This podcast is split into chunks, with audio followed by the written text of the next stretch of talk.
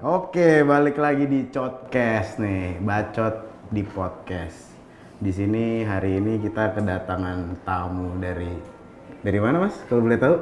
Dari The Indonesian Institute. The Indonesian Institute. Boleh diperkenalkan diri dulu nih dari yang brewok nih.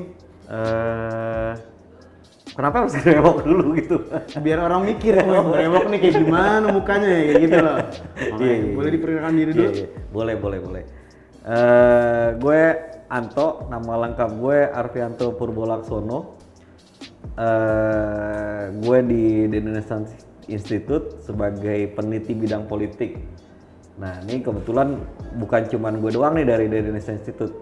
Sorry sebelumnya The Indonesian Institute kalau ngomong terlalu panjang kan jadi belibet kan, takutnya jadi belibet. Iya. Jadi kita singkatin aja jadi TI ya. Oke, oke, TI. Nah, TI Oke. aja. Jadi di sini. Eh, tapi sebelum itu Oh, boleh sebelum boleh, boleh, ya. boleh. Gila punya acara dipotong. Silakan Mas Santo. Tapi Iya, ini iya. tapi emang eh, ini kan sesuatu yang menarik ya. Kita juga di sini eh, baru juga eh, ikut acara di Podcast ini. Bacot di podcast. Mungkin banyak juga yang belum tahu juga soal eh, TI kan gitu kan. Betul. Eh, apalagi dari followersnya Polikritik kan gitu kan. Nah kita coba kerjasama sama Polikritik tuh pengen bikin sesuatu yang beda gitu sebenarnya awalnya gitu kan. Nah kalau TI sendiri tuh ini sebenarnya lembaga penelitian udah lama juga dari 2004 sebenarnya udah berdiri. Nah kita fokus di penelitian kebijakan publik yang khususnya itu coba memberikan ya sumbang saran gitu pada pemerintah maupun pembuat kebijakan lainnya eh, terkait dengan tata kelola pemerintahan, partisipasi masyarakat. Nah, intinya sih sebenarnya eh, lebih kepada eh, memberikan kontribusi ya ke, ke- kepada Indonesia ke lebih lebih luasnya kan gitu kan. Berarti bidangnya penelitiannya banyak di politik ya? Ya kalau TI kebijakan publik banyak juga sih di eh, dilihat dari berbagai aspek. Kebetulan gue di bidang politik, Aan di bidang hukum. Ada beberapa temen juga di TI yang bidangnya berbeda kayak bidang sosial, ekonomi gitu, gitu. Nah itu sekilas aja tentang tentang TI. Kalau mau lihat lebih lama, lebih banyak soal TI bisa aja di ke- Oh promo nih. Oh, kita kasih promo ya boleh. Boleh, boleh, boleh. Boleh, boleh, boleh, boleh. endorse, endorse. bisa aja ke ini ya ke ke website TI www.indonesianinstitute.com itu aja dulu. Oke. Buat perkenalannya Buat perkenalan berarti fokusnya lebih ke penelitian ya kalau TI ya. ah. Pengamat juga dong berarti, pengamat Ya, politik, kira-kira sosial. gitu Oke. di sini gue juga sama temen gue Oh ini temennya? iya Oh temen iya, gua. sorry, sorry. Temen gue salah satu salah satu peneliti juga di TI mungkin bisa langsung eh, nyambung aja gitu aja ya. Nah. Oke, makasih. Kenalin dulu banget ya dong. namanya. Namanya siapa mas? Jadi nama gua uh, Aan, panjangnya Muhammad Aulia. Ya, sama dari TI juga, tapi gua dari gue peneliti uh, khususnya lebih uh, lebih kepada bidang hukum. Bidang hukum ya. Hukum. Kalau saya, ya, saya lebih ke yang nanya-nanya aja sih. Oke. Tapi ngaco orangnya. Oke, berarti boleh tahu background pendidikannya dulu nggak sih? Kalau untuk Mas Santo nih. Kalau gua lagi ngambil master di UI, eh, master ilmu politik, Banyak Ah. sekolahnya. master politik eh, dan ya di TI udah agak lama sih. Kalau Mas Santo background pendidikannya apa? Uh, terakhir sih uh, ini sama juga ngambil S2 tapi saya dari Jogja khususnya UGM. Oh, hukum. Oke. Yang ada gudegnya itu. ya? Gudegnya Boleh nih, Mas Santo dulu ya.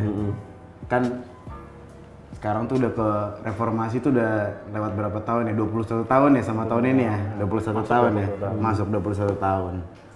Kalau menurut Mas Santo. Mas Santo dulu sering aktif nggak di kampus? Ya kira-kira sih gitu. Kira-kira tuh. Kalau dikira-kira bingung. Menurut Mas Santo nih, reformasi ini udah sampai mana sih sekarang? Nah, kalau ngomongin reformasi mungkin menariknya gini, kalau ini kan udah masuk ke 20 tahun ya. sebenarnya yang kita inget apa sih sebenarnya yang diinget soal reformasi? Mungkin eh kalau bagi generasi yang pernah mengikuti atau mengalami ya pada saat itu ya mungkin akan akan akan teringat eh, perbedaan sih lihat ya akan akan mengingat sebuah perbedaan di mana kondisi eh, masyarakat Indonesia di bawah rezim Orde Baru dengan eh, pasca reformasi.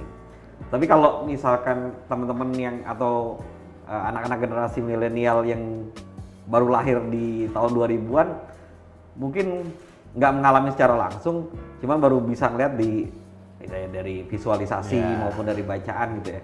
Eh, Dari buku, dari, dari buku, media, dari paling. media gitu yang lainnya. Nah. Tapi memang kalau eh, dari yang yang yang kita orang orang yang pernah eh, apa eh, berada pada situasi pada saat itu memang eh, memang ada perbedaan kan gitu kan. Iya. Eh, yang tadinya kita nggak bisa kayak gini gitu ngobrol-ngobrol enjoy kayak gini sekarang udah bisa kan gitu kan. Itu sih sebenarnya yang yang lebih yang Kenapa kalau lebih- dulu diculik ya kalau misalnya ya kira-kira gitu? Oh, mungkin udah kurang lebih Ah, seperti itu. kurang ya. lebih kayak gitu. Berarti dulu kecil di Jakarta kan udah ya ngerasain kan berarti Jakarta. kan.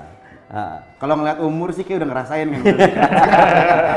pelaku ya masih masih inget lah kan gitu Masih kan inget masih ya, inget iya. lah kan gitu Gue juga kecil ngerasain Ah. sih. Mobil plat merah dihancur-hancurin dulu kan. Iya, sama masa Ah. dijarah-jarahin lah. jara Cuman gue masih Nah. kecil banget. Mungkin Mas Santo udah juara basket kali kan di sekolahnya. pimpong Oh, pimpong. Ah. Oh iya, oke oke nah kalau mau dibilang ya sebenarnya ya tadi kenapa gue bilang awalnya dari dari perspektif historis gitu ya. Melihatnya dari perspektif historis orang apa yang dilihat diingat dia dan dilihat seperti itu ya. Tadi kayak Irsa bilang kayak akan selalu mengingatnya dari sisi oh ada kerusuhan ada penjarahan kan gitu kan. Nah tapi ya tadi yang apa yang kalau gue perspektifnya malah dari si- sisi gue bisa lebih bebas hari ini dibandingkan waktu zaman orde baru kan itu nah ada data dari Freedom House gitu ya Freedom Freedom House Freedom Horse. Freedom House Udah ya. bebas. Freedom Udah House. merdeka. Nah, itu Freedom House bilang kalau misalkan Indonesia ngeliat kebebasan Indonesia itu itu mengalami peningkatan yang yang yang luar biasa gitu ya semenjak tahun 98 gitu kan. Nah, eh, kebebasan masyarakat sipil yang yang lebih yang lebih terlihat gitu dibandingkan eh, masa orde baru kan. Nah, eh, di sini gue coba ngulik-ngulik data nih dari Freedom Horse, Freedom Horse lagi, Freedom Horse. Ada apa nih sama kuda nih? Kayaknya lo ini banget sama kuda dari tadi. Eh, ada yang punya kuda banyak gitu. Oh, oh. halus ya, halus, halus nih, bocor halus. Nah, ini nggak disensor kalau langsung aja kalau di sini. Nah, kalau di Freedom House eh, itu bilang kalau misalkan di era 98 eh perbedaan era 98 sama sekarang itu terlihat eh, sangat, signifikan itu kebebasan pers gitu kan kebebasan bersuara terus juga apa eh, sistem politik yang membuka kesempatan bukan cuman lu anak pejabat, lu anak siapa, lu anak siapa itu itu mulu kan gitu kan. Nah kalau sekarang ya semua serba terbuka. Nah cuman permasalahannya yang disoroti sama lembaga penilai kebebasan ini atau dan demokrasi ini ya mereka melihat sini di Indonesia sekarang ada juga tantangannya nih gitu. Pertama kayak tantangannya ke seputar masih adanya kekerasan terhadap kelompok minoritas kan gitu kan dan juga Diskriminasi ya? diskriminasi. Terus ada kasus-kasus yang 2017 kemarin itu kan yang menjadi hal eh, tantangan buat kita juga kan gitu kan. Belum lagi eh, kasus-kasus kayak eh, korupsi dan segala macam. Nah padahal ya memang satu sisi ketika reformasi 98 itu membuka ruang kebebasan itu hanya satu bagian. Padahal agenda reformasi itu ada enam kan kalau gua nggak salah itu kayak ada soal Enggak di sini nggak ada yang salah, Pak. Bener semua di sini. ada eh, agendanya kalau nggak salah ada eh, Adli Soeharto dan kroninya amandemen 4, amandemen UUD 45 hapusin duit fungsi ABRI Iya. hapusin KKN kolusi korupsi nepotisme, Nepotisme. memberikan otonomi daerah seluasnya dan menegakkan supremasi hukum. Nah, eh, yang gue lihat baru tadi ya, baru baru satu dari aspek kebebasan. Nah, tapi tantangannya banyak nih kayak tadi ya. ka- Kalau Adli Soeharto ya udahlah kan itu kan kasusnya mungkin bisa ditambahin nama A nanti masalah kasus Soeharto. Tapi kalau masalah menghapuskan KKN ya itu masih menjadi tantangan kan. Cuman kan. kan kalau menurut gue Hmm. Eh, kebebasan itu kan harus ada aturannya juga kan. Hmm, hmm, hmm. Dan Indonesia tuh tipenya orang yang nggak mau diatur. Hmm. Hmm. Kebebasan itu nyerempet sama rebel kalau menurut gue. Hmm, hmm. Kebayang kan kalau di Indonesia di kebebasan tuh bener-bener dikasih ruang gitu. Hmm, hmm. Banyak lah sekarang aja sekarang karena terlalu bebas banyak banget orang-orang pada eh, apa ya memperuncing perbedaan lah. Hmm, hmm. Dari dunia politik sekarang juga udah berasa. Hmm, hmm. Menurut Mas Anto nih Hmm. kebebasan tuh yang bebas itu kalian tuh sebenarnya mau yang kayak gimana gitu? Mhm. Kalau menurut gue sih kebebasan yang ya tetap sebuah kebebasan itu lu harus dilihat haknya, hak dan kewajibannya ya kan harus dilihat juga kan secara, secara proporsional kan itu kan. Tapi ada kebebasan secara alamiah dan dan dan diberi dan memang dia eh, kebebasan yang yang melekat dalam dirinya dan tidak diberikan oleh negara. Misalkan kebebasan berkeyakinan dan beragama. Itu bukan kebebasan yang kalau menurut gua itu bukan kebebasan yang diberikan oleh negara. Oke. Eh, tapi itu yang melekat pada dirinya kan gitu kan. Nah jadi ya di Indonesia jangan sampai lah ada orang lagi yang dipermasalahin masalah keyakinannya Iya, ke betul. kepercayaannya gitu kan padahal itu keyakinan dan dan tidak berkeyakinan mungkin ya. Agama tuh bukan tolak ukur untuk Ah, orang ah, gitu ah, kan. itu Iya, kan iya. itu kan udah melekat sebenarnya Iya. kepercayaan dan segala macam. Itu salah satu contohnya kebebasan. Ya itu kan udah melekat. Nah eh, negara hanya mengatur dari sisi eh, apa ketika itu masuk di ruang publik aja. Tapi kalau masalah di privat ya itu kebebasannya dia kan gitu kan. Gitu termasuk dengan kelompok-kelompok minoritas lainnya gitu kan. Eh, itu yang yang gue lihat kan kayak gitu kan. Nah kalau dikaitin dengan salah satu dari uh, akses atau dampak dari adanya reformasi juga ada kebebasan pers. Kalau dilihat datanya report Without Border itu indeks kebebasan pers 2018 kalau dibandingin dengan negara ASEAN kita nomor satu nomor satu. Cuman masalahnya kalau di, dilihat dari skornya itu kita masih sangat jauh kan. Jauh, kita ya. masih peringkat 124 ya kan gitu kan. Kita masih peringkat 124 bahkan katanya kita kalah sama Timur Leste gitu kan. Nah oke lah kalau dibandingin negara ASEAN yang lain kita masih oke lah kan gitu kan. Tapi emang kalau menurut data teman-teman Aji eh, ya ini masih menjadi persoalan karena ada peningkatan eh, ancaman terhadap eh, kebebasan atau eh, penggiat pers itu sendiri teman-teman jurnalis gitu kan. Itu ada ancaman kekerasan. Yang penggiat eh, media konvensional kayak TV, radio, majalah gitu kan atau ko- koran gitu kan. Mungkin wartawan media online itu juga sekarang juga berkembang ya.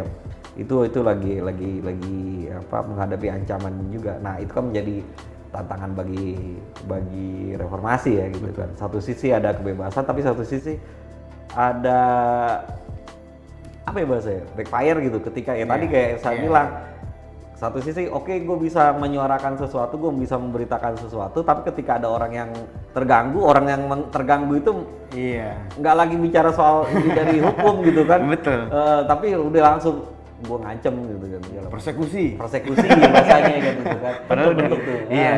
Bentuk. Dikit-dikit persekusi gitu. nah kalau gue sih ngeliatnya awalnya gitu sih gitu Buas-buas banget ya berarti. Kalau menurut Aan nih gimana? Lo An, yang lo rasain apa? Kalau gua sih melihat agenda reformasi ini ya simpel saja. Gimana pemerintah kemudian konsisten dengan eh, agenda yang sudah ditetapkan itu. Ada enam tadi seperti yang kata Bang Anto sendiri ya kan. Adil, adili Soeharto dan kroni-kroninya laksanakan amandemen eh, Undang-Undang 45, hapuskan di fungsi ABRI, pelaksanaan eh, otonomi daerah seluas-luasnya, tegakkan supremasi hukum dan eh, pemberantasan korupsi. Ya, gue lihat dari enam agenda ini ya ada beberapa memang yang udah dilaksanain. Seperti amandemen Undang-Undang Dasar. Ya, meski belum terlalu sempurna eh, menurut beberapa pakar ya masih perlu di, eh, diper- disempurnakan gitu. Nah, yang perlu menjadi catatan yang masih relevan untuk diperhatikan saat ini ya bagaimana melihat eh, apa supremasi hukum itu sendiri yang di yang juga dikaitkan dengan eh, kasus pemberantasan korupsi. Ya, tentu masih segar di ingatan kita gimana misalkan kasus novel Baswedan itu sendiri ya kan yang sudah memasuki eh, dua tahun Eh, tanpa ada kejelasan Betul. Ya, kayaknya agak aneh ya kalau melihat bagaimana kinerja kepolisian itu sendiri yang kalau dalam beberapa kasus lain itu bisa secepat itu. Berarti ya- Melacak, mengidentifikasi pelakunya dan sebagainya. Tapi ini agak aneh kok bisa eh, apalagi novel Baswedan eh, toko lah ya, toko betul. korupsi kok bisa dua tahun nggak ada kemajuan. Kira-kira karena faktor apa tuh? Nah, nggak tahu. Ada faktor-faktor X mungkin kali ya. Nggak tahu juga deh. Pokoknya kayak gitu deh. Nah, yang untouchable, untouchable gitu ya? Iya, untouchable. Udah unreachable, untouchable, udah susah. nah, terus yang yang agak lucunya juga, misalkan dari segi supremasi hukum, oke lah misalkan eh, tingkat kepuasan masyarakat eh, akan penegakan hukum Indonesia itu bisa dikatakan baik, ya kan? Dan itu terkhusus untuk korupsi itu sendiri. Kalau kita lihat di di tahun ini misalkan ya data yang dikeluarkan oleh Transparency International, indeks persepsi korupsi Indone- eh, tahun 2018 Indonesia itu sendiri kan mencapai eh, angka 38 poin. Itu baik. Sebelumnya di tahun 2016 dan 2017 itu stagnan di angka 37. Artinya terlihat ada apa? Ada peningkatan lah ya. Tapi yang di satu sisi yang perlu dicermati eh, ada semacam eh, gerakan untuk menghalangi hala- menghalang-halangi pemberantasan korupsi ini, ini sendiri. Kemarin kan bagaimana kita lihat eh, lembaga anti rasuah itu sendiri kan menggembar-gemborkan membeberkan banyak eh, teror yang terjadi yang di apa yang dibuntuti oleh pegawai KPK kayak contohnya Novel Baswedan disiram eh, air keras, ada yang sempat diancam, ada yang sempat dikeroyokin, ya kan. Ini yang menarik. Yang paling lucu, yang paling eh, menurut saya absurd, kemarin misalkan KPK berhasil membuka kasus ektp, ya kan. Nah, sekonyong-konyong yang kemudian muncul wacana hak angket dari DPR RI itu sendiri. Ini kan DPR RI kan lembaga negara, ya kan.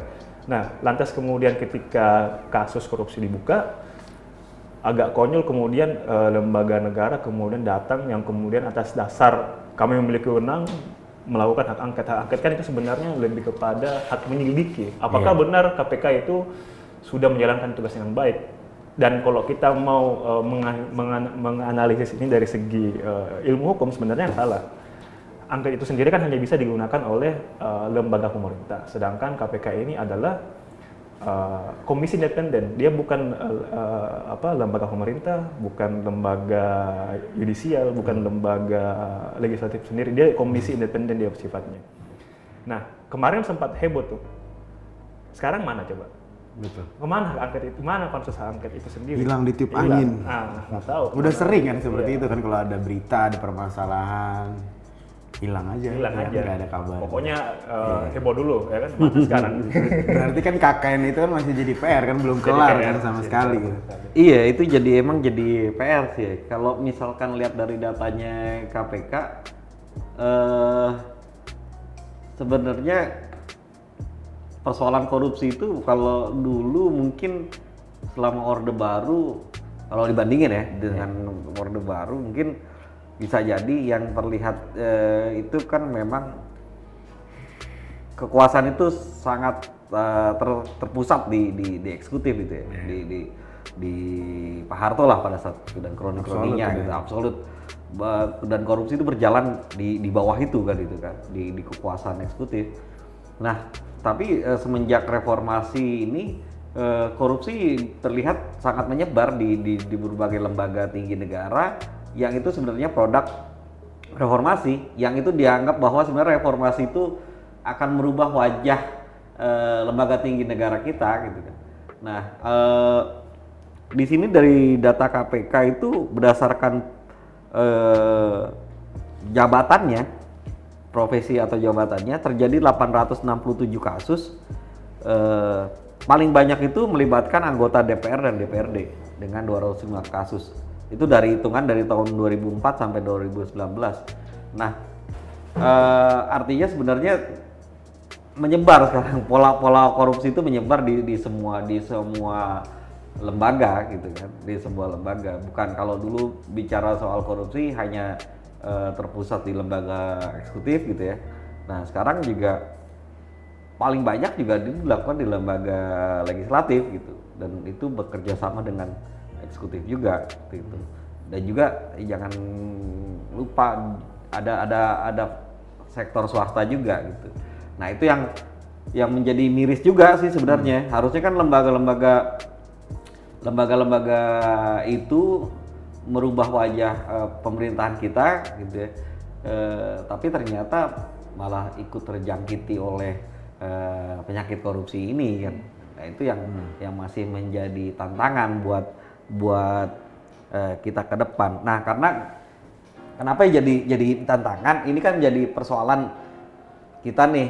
Kalau kita dari lembaga eh, penelitian kebijakan publik melihatnya dari sisi ketika ada korupsi ini akan mempengaruhi penyelenggaraan pemerintahan pastinya kan gitu kan.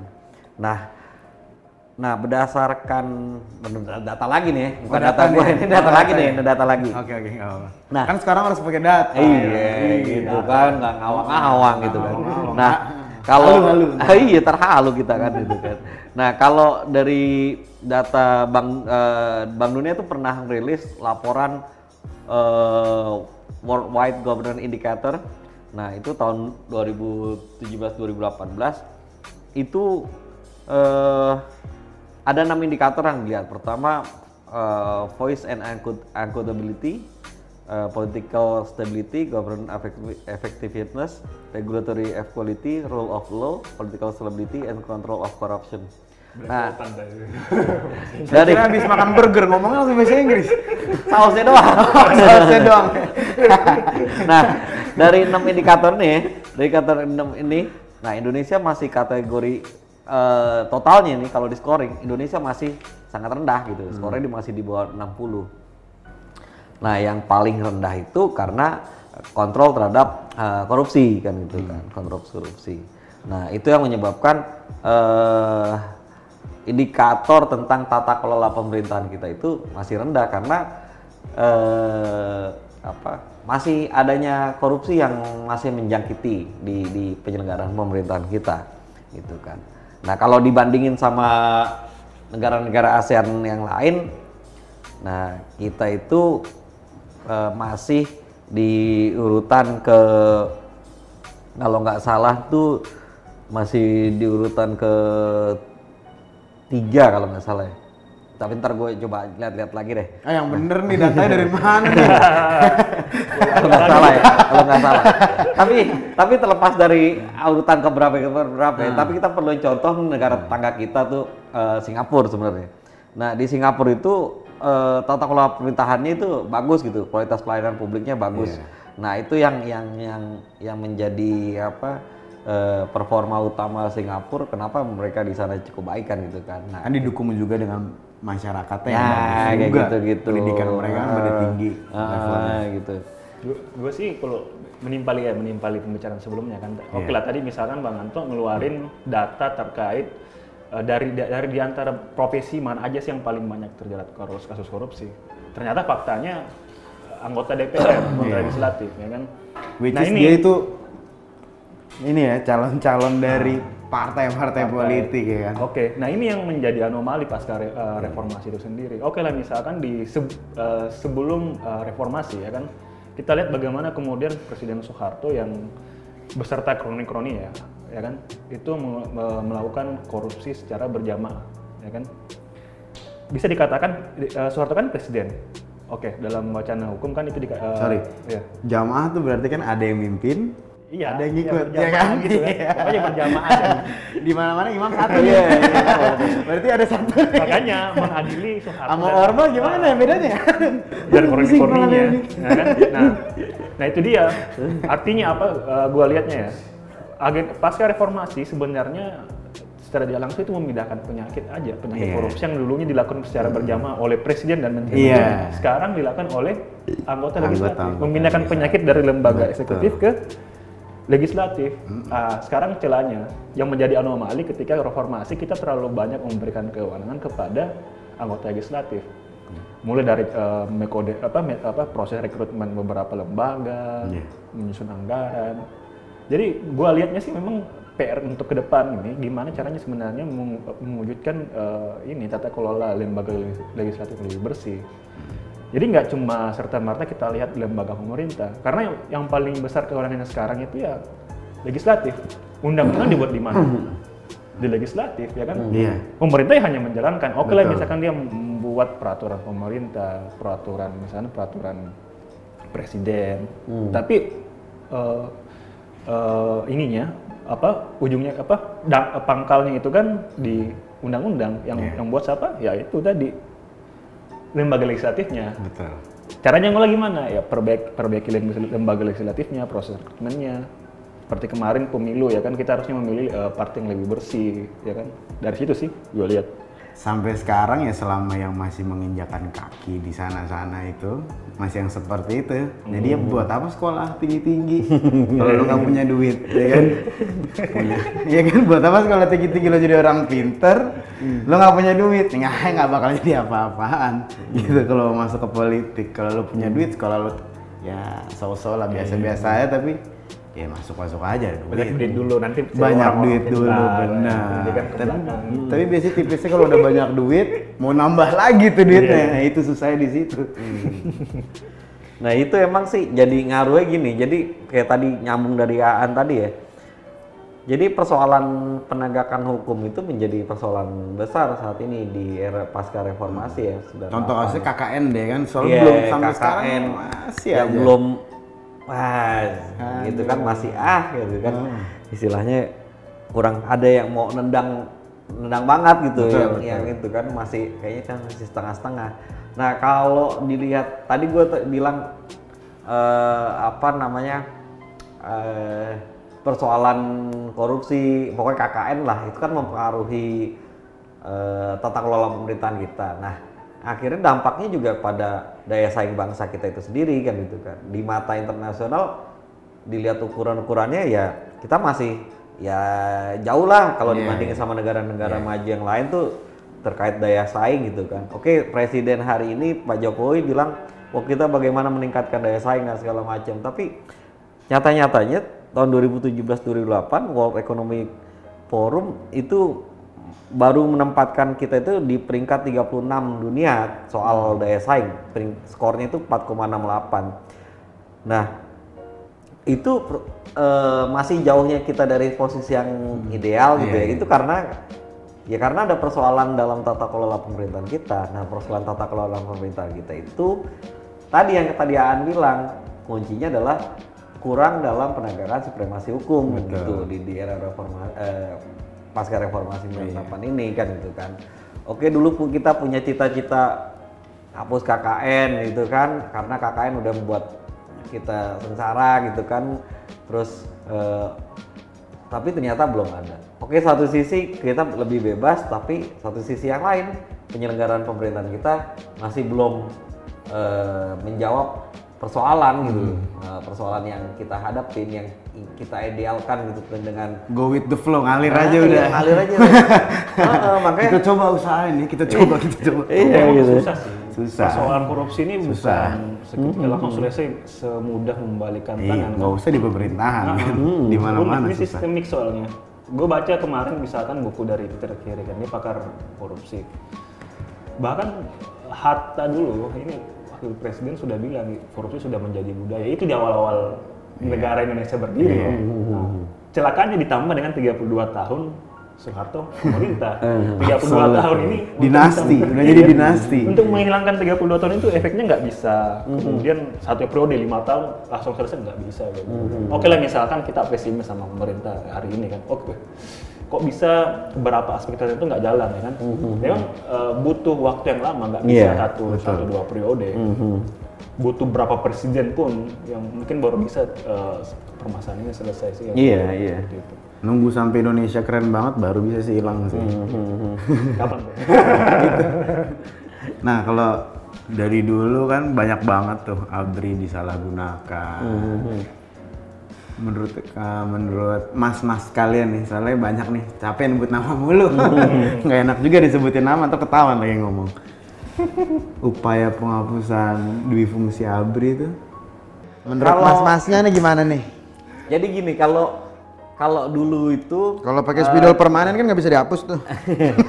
kalau gua ngeliatnya dari perbandingan waktu orde baru sama sekarang gitu ya. Iya. Eh, kalau dulu memang eh, ABRI atau tentara lah itu menjadi kekuatan politik gitu eh, pemerintah pada saat itu dan eh, dengan eh, legitimasi konsep dui fungsi ABRI eh, memberikan ruang bagi tentara itu masuk ke, ke, ke ruang politik kan gitu kan. Dah.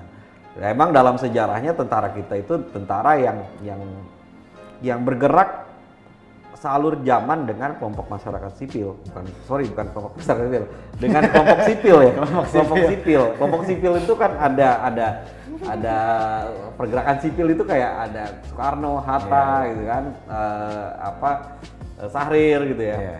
Terus juga ada kelompok tentara ini ada lagi kan, kan kalau ada ya kalau kita kenal lah Panglima Besar Sudirman, Iya. Eh, Pak Jenderal Gatot Subroto dan sampai Pak Aha Nasution yang yang mengeluarkan konsepsi eh, di fungsi ABRI. Nah, peranan tentara itu semenjak awal ke negara ini berdiri memang lebih eh, memiliki porsi yang eh, besar gitu. Tidak tidak mengecilkan peran sipil tapi juga tentara selalu menjadi penyeimbang dari kelompok sipil gitu dari beberapa dari beberapa dari beberapa fase-fase sejarah yang yang kita lihat ya dan peranan tentara tidak bisa dilihat sepandang pan- di, dipandang sebelah mata gitu. Nah, apalagi ruang itu diberikan eh, apa begitu besar ketika eh, pemerintah orde baru ya rezim orde baru ketika tentara itu eh, masuk bukan hanya eh, sebagai penjaga pertahanan eh, tapi juga masuk ke wilayah eh, teritori di mana kewenangan tentara itu sebenarnya tidak harus di situ gitu. Nah, tentara masuk ke ke masalah keamanan, terus juga masalah administrasi pemerintahan. Nah, akhirnya tentara menjadi alat politik bagi rezim orde baru pada saat itu. Nah, ada cita-cita bukan hanya di kelompok masyarakat sipil sebenarnya yang yang menginginkan bahwa tentara itu juga eh, mundur ketika eh, reformasi gitu. Tapi dari kelompok tentara sendiri juga yang kelompok reformis juga ada yang menginginkan tentara itu untuk menarik diri dari eh, politik dan masuk eh, ke barak gitu ya. Dan memang salah satu poin penting di eh, tuntutan reformasi 98 adalah bagaimana menarik eh, tentara kembali ke barak dengan cara menghapuskan fungsi ABRI. Iya. Dan itu sesuai dengan komitmen tentara pada saat itu, pimpinan TNI pada eh, ABRI pada saat itu memang akhirnya eh, sebelum 2004 ya fraksi eh, apa? Fraksi ABRI memang tidak ada lagi kan gitu. 99 fraksi ABRI masih ada gitu. Tapi 2004 fraksi ABRI udah nggak ada lagi. Artinya memang ABRI memiliki ABRI pada saat itu dan TNI sekarang memiliki komitmen untuk eh, apa? menapaki jalur-jalur eh, atau roadmap reformasi dengan menarik diri dan juga men- mensepakati dengan kelompok masyarakat sipil yang menuntut ABRI untuk atau tentara untuk mundur ke barak ya di, di- disetujui oleh mereka dan akhirnya mereka eh, berkomitmen untuk menjauhi arena politik kan gitu kan dengan tidak Balik lagi ah, ini ke barat gitu James. Bond. Jaga masjid dan kebon. James Bond. Iya, jaga masjid dan kebon. Persoalannya kan kemarin nih, kemarin dengar-dengar ah, emang ada persoalan ah, jumlah tentara yang aktif sekarang besar gitu ya, Ah, dan itu eh, butuh apa eh, posisi untuk me- me- me- tempat berkarya mereka gitu kan. Nah, itu yang jadi persoalan. Nah, itu ada beberapa revisi undang-undang ada beberapa masukan terkait dengan revisi undang-undang TNI ya, ya seharusnya bisa dipastikan kalau misalkan tetap ingin kita sejalur dengan tujuan reformasi bahwa jikapun ada revisi undang revisi undang-undang TNI ya harus sejalur dengan eh, reformasi tujuan dari reformasi yaitu tetap tidak lagi membawa dui fungsi ABRI kan itu atau membangkitkan dui fungsi ABRI atau membawa tentara ke ranah politik kan gitu. Nah, seharusnya tentara tetap di tarak dan juga menjaga pertahanan kan. Sama masjid dan kebon. Kalau gua sih eh, lihatnya gini, eh, perlu ada apa ya? eh, mengubah orientasi kali ya. Artinya pertahanan sekarang kan dunia sedang bergelut bukan lagi eh, perang fisik, Betul. bukan lagi perang rudal, perang senjata, amunisi, tapi kita menghadapi di mana ini perang digital, ya kan? Dan persoalan kenapa kemarin mencuat eh, ini bahasanya bukan di fungsi ABRI, tapi memberdayakan TNI, ya kan? Sebenarnya persoalan kesejahteraan aja. Bagaimana kemudian memberdayakan, misalkan banyak perwira tinggi yang non job ya, yang nggak seperti ini. Gue sih lihatnya kenapa eh, apa orientasi atau eh, pola pikir pertahanan itu mempertahankan eksistensi kedaulatan negara itu nggak dialihkan ke arah digital. Buatlah misalkan cyber-cyber digital ya kan. Oke lah, eh, apa latih mereka atau eh, ya latih mereka dengan dengan eh, soft skill itu, soft skill untuk mempertahankan dari segi cyber itu. Buatnya seperti itu. Dengan Sel- demikian sel- selalu aja ada oknum yang menyalahgunakan kan kalau ada kayak gitu lagi. Ya pastinya ada, Ya, itu pastinya ada. Tapi kan kalau kalau gue lihat lihat lihat apa lihat uh, solusinya seperti itu, ya kan. Apalagi coba mau diberdayakan uh, misalkan TNI, mau dimasukkan di mana di di politik itu sudah menyalahi agenda reformasi ya kan kan sudah kita sudah betul-betul mencapai tahap konsensus di mana tidak ada lagi pertahanan uh, misalkan kalau kan kemarin kalau ya gue taunya ya perta apa di fungsi ABRI itu kan pertahanan secara fisik dan pertahanan secara politik ya kan. Politik diperjuangkan di DPR itu sendiri. Itu udah dihilangkan sekarang fisik aja nih. Nah sekarang yang perlu di- disesuaikan dengan perkembangan zaman gimana eh, menyesuaikan itu eh, pertahanan dari segi apa ini eh, digital. Ini nggak bisa Digital, ya. diremehin Pak. Misalkan kemarin misalkan di Arab Arab Spring ya kan itu kan cuma dari status Facebook doang Iya. kemudian bagaimana rusuh di Arab di Iya. Libya dan sebagainya itu dari digital itu sendiri gue liatnya nah ini kenapa nggak diposting di sini aja nih ya kan TNI di. Tentara Nasional Digital apalah misalkan gitu kan TNDI.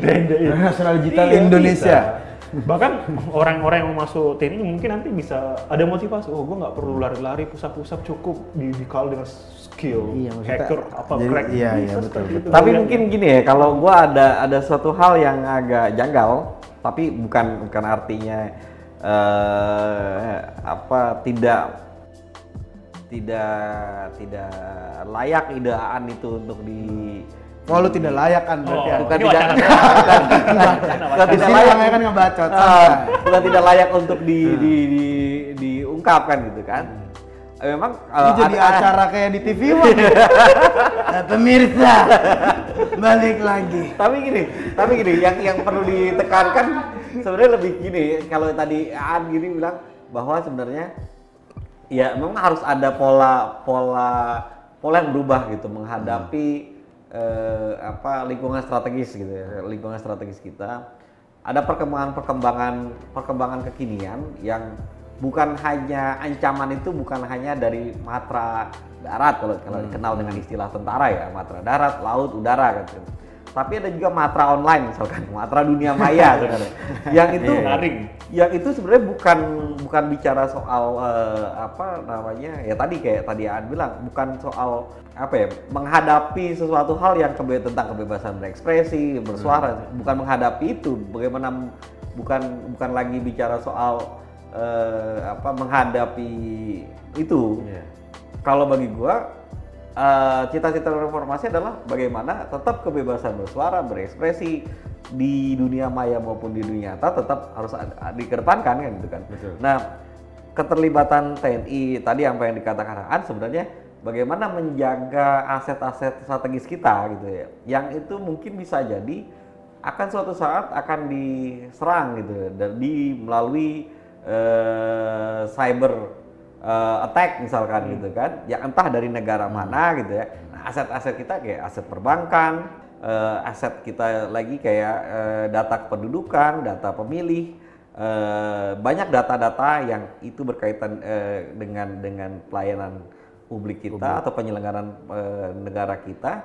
Yang itu diamankan bukan hanya dari dari orang sipil gitu loh, tapi juga tentara yang dibekali dengan kemampuan eh, apa menjaga eh, menjaga data kita kan itu ya gitu. Nah, ini yang menjadi menarik karena ke depannya eh, landscape landscape dari dari dari dunia ini akan akan akan menuju kepada dunia yang mem- eh, dipenuhi oleh eh, apa istilahnya yang yang yang yang yang digoyang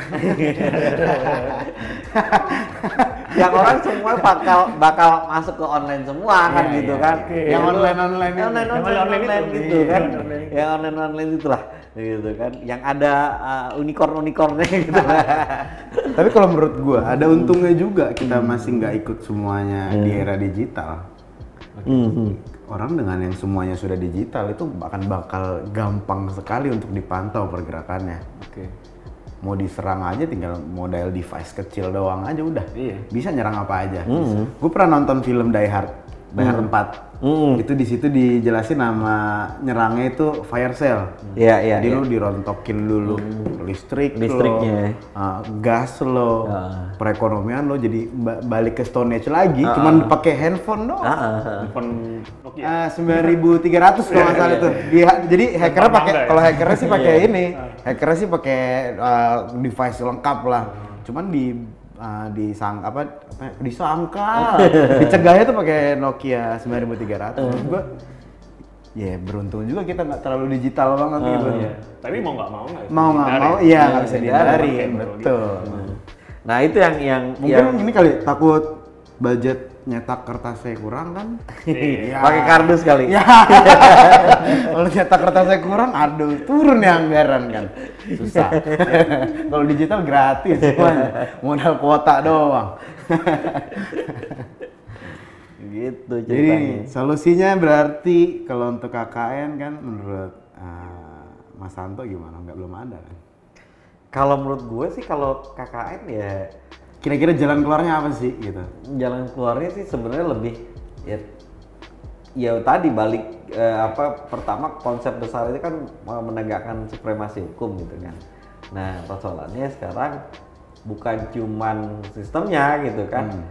Eh, mungkin ada beberapa yang kita evaluasi misalkan untuk mem- mem- memberikan efek jerak ya para koruptor itu diberikan hukuman yang maksimal gitu kan. Terus kemudian selain dari sisi apa aturannya seperti itu juga diperlukan pembenahan di sisi SDM misalkan Iya. Eh, para penegak hukum kita gitu ya yang tidak lagi apa eh, bermain lah ya bermain mata dengan dengan para koruptor ataupun para ini eh, apa pelaku kriminal lainnya gitu kan yaitu untuk menegakkan hukum ya gitu.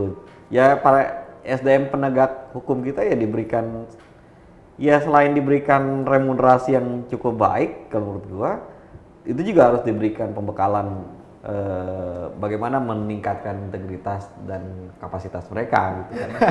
Kalau menurut Ani, ya, kalau gua sih eh, gue lebih fokus kepada ini eh, bagaimana kemudian korupsi itu dilakukan oleh lembaga eh, politik ya kan. Gua kalau untuk sebenarnya nggak ada solusi yang betul-betul solusi. Iya, ya betul. Nggak ada solusi yang mapan. Cuma ada istilahnya ada inilah will untuk memperbaiki itu ya kan. Gue lihatnya kalau untuk mengatasi korupsi politik ini ya gimana caranya dimulai dari proses rekrutmen uh, partai politik itu sendiri dalam apa merekrut calon legislatif ya kan di baik di DPR dan DPRD.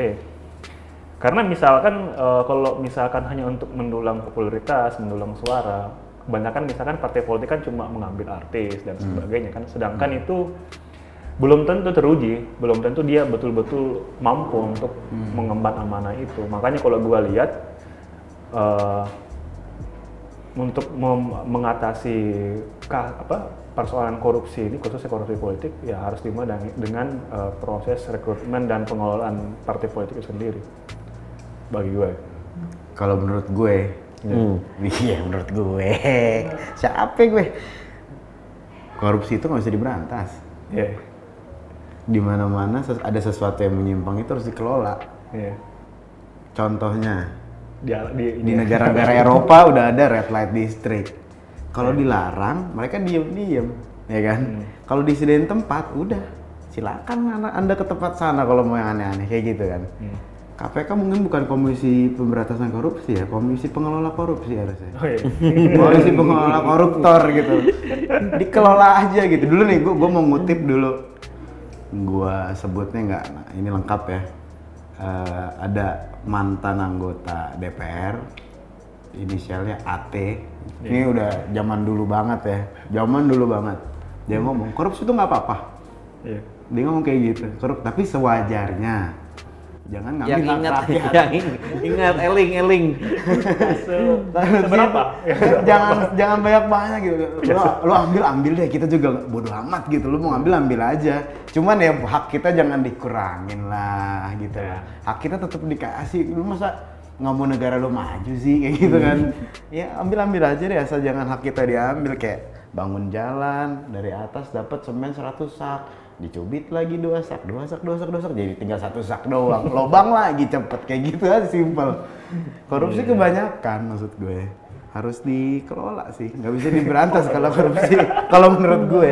Iya nggak bisa diberantas. Mana ada yang mau ya kan? Terus balik lagi ke manusia dikasih duit. Hmm, kalau nggak garuk-garuk ya kan? Duh satu m nih. Tapi nggak ada yang nih gue ngambil. Ya udah susah. Ya, mau harus dia dibayar. betul karena emang nggak ada orang yang bener 100% mau terjun di politik tuh ya pure tuh susah kalau menurut gue Ya sulit. sulit sulit, sulit. Ini aja ya, ini eh, kemarin gue sempat hadir di seminar-seminar gitu deh. Ini salah satunya diundang komisi komisionernya KPK. Dia ngomong korupsi itu udah udah masa muka pesimis dan udah udah males bilang korupsi. Dia bilang untuk mem- mem- memberantas korupsi ini udahlah Nggak pokoknya. bisa ya. udah jadi sistem susah orang- emang nggak bisa diberantas Gimana korupsi ya? kita Gitu aja ya. ngantor telat korupsi waktu ya kan ngerjain pekerjaan deadline telat korupsi waktu juga percuma gitu Tapi pasti bisa. iya bisa sih Optimisnya- bisa emang nggak bakal nol gitu loh nggak bakal nol Ya nggak bisa. Nggak ada bisa, keluar, tapi nggak pasti ada. bisa, pasti Iya. bisa. Gak bakal ada sampai dalam titik Betul, nol kan? betul. Pasti Bisa. ada Jadi, aja. gitu dengerin kan. saran gue dikelola deh tapi dimintain sedekah yang korupsi iya biar adil sama-sama adil lu dapat enak lu juga kasih enak orang-orang dong. Nah itu untuk yang korupsi berarti kan masih belum kelar lah masih jauh masih lama Iya, lah iya, untuk, udah. untuk ngurusin korupsi masih di sini juga masih nomor satu uang susah nggak bakal bisa kalau nomor satunya bukan uang mungkin bisa kalau negara-negara maju kan nomor satu kan orangnya yang sumber daya kan Hmm. mereka SDM-nya gitu. nyelamatin kucing yang masuk ke dalam ke mana, wuh sampai kejepit-kejepit di bangunan aja tuh Total ya? ngeraginnya tuh sampai wuh, padahal nyawa kucing. Di sini bodo amat memang, mati aja lu cing kayak gitu. Langsung ditenang ah, udah udah. udah. Siapa lagi manusia? Iya, iya kan. Kalau di sana kucing aja digituin kan. Lebih lebih ini lebih sayang sama benda hidup gitu. Kalau di sini enggak, benda mati. iya, beli Duit. mobil mewah, simpan umpetin gitu kan. Kabur-kaburan pasti tanyain uangnya ke mana. Kalau untuk Abri ya kalau untuk Abri nih di fungsi Abri. Di fungsi ABRI, masih ada soalnya kan sampai sekarang kan. Ya sebenarnya kalau kalau dari dui fungsi ABRI ya sekarang kan dui fungsi ABRI udah nggak ada sebenarnya Iya, udah nggak ada. Cuman peranan Halus. Iya, peranan peranan tentara Iya. ya secara aktif ya memang nggak ada juga di wilayah politik. Kan sekarang eh, nggak ada lagi fraksi AB, fraksi iya. TNI ya Nah. atau fraksi ABRI kayak seperti Orde Baru. Nah, cuman memang yang yang aktif itu kan berpolitik itu kan purnawirawan, orang yang alumni lah, alumni TNI kan gitu kan. Yang biasanya kan memak- masih memakai modal sosial mereka gitu kan, mereka masih menggunakan korpsnya mereka gitu Iya. kan. Iya, gue nih bekas ini kan, gue bekas ini kan, gitu kan. Itu modal sosial mereka. Sampean macem-macem Iya. sampean. ha? Sampean tak tahu saya siapa ini. Iya. nah, itu kan itu itu wajar lah kan gitu kan. Sekarang apa sih dalam dunia politik kalau orang nggak punya modal sosial gitu kan? Ya, mbak orang yang bukan siapa pun pasti akan mencari-cari modal sosialnya dia Iya, apa gitu kan, atribut-atribut sosialnya dia apa gitu kan. Nah, ya itu wajar-wajar aja sih sebenarnya. Asal tidak Mungkin itu me- achievementnya dia gitu. Iya. Oh, Gua nih mantan ini. Gua nih. mantan ini, mantan mantan ini, ya kan? Anak jenderal ya. Iya, Kalau netral. saya tenjen, tetangga jenderal. tetangga saya. Waduh. Nah. tetangga emang enggak? Nah, kalau asal jangan bawa-bawa nih tentara-tentara yang aktif gitu ya, Iya. secara kelembagaan itu bawa ke ranah politik lagi kan gitu ya. Tapi ya ya tadi emang masyarakat kita masih kayak gitu ya kalau misalkan dengan tentara gitu. Ya. Kita masih mungkin karena 20 tahun reformasi belum cukup menghapus eh, gue nih kan gitu kan. Kayak tadi kan. Anak jenderal eh, tentang tetangga gitu kan baru kenal sama siapa gitu kan Akamsi, akamsi juga. gitu. Gak usah pakai atribut akamsi aja deh. Iya. Gara-gara tinggal lama di sini, anak kampung sini. Iya. Gara-gara dia tinggal lama di sini aja. Ini jalan jalan gue ya. Nah, gitu dah. Jadi gitu ya. Gitu ya. Kalau menurut gue berarti gue ambil kesimpulannya. Yang kaya makin kaya. yang miskin makin miskin. Yang tengah-tengah nih ada yang jadi kaya, ada yang jadi miskin. Mereka aja yang nentuin. Oke, kalau gitu, makasih ya. Eh itu diminum dulu dong. Oh, udah habis. Udah habis ya? udah habis. Belum disuruh ya? Ih, bocor gelasnya. Intinya PR PR di Indonesia masih banyak. Mm-mm. Nggak usah, nggak usah dipikirin nih PR. Capek mikirin. Nggak usah kerjain. Nggak usah dikerjain PR. Ntar selesai juga. Ntar juga selesai kok. Ntar kesadaran orang bakal meningkat kok. Orang kalau yang nggak ada yang sadar, kita sadarin aja deh. Ntar kita panggil uya kuya kan. Bakal tisu. sadar dia. Aman. Iya. Tepuk tangan penonton akan membawakan anda. Ya, Oke. Oke, makasih ya. Yoi. Bang Antis.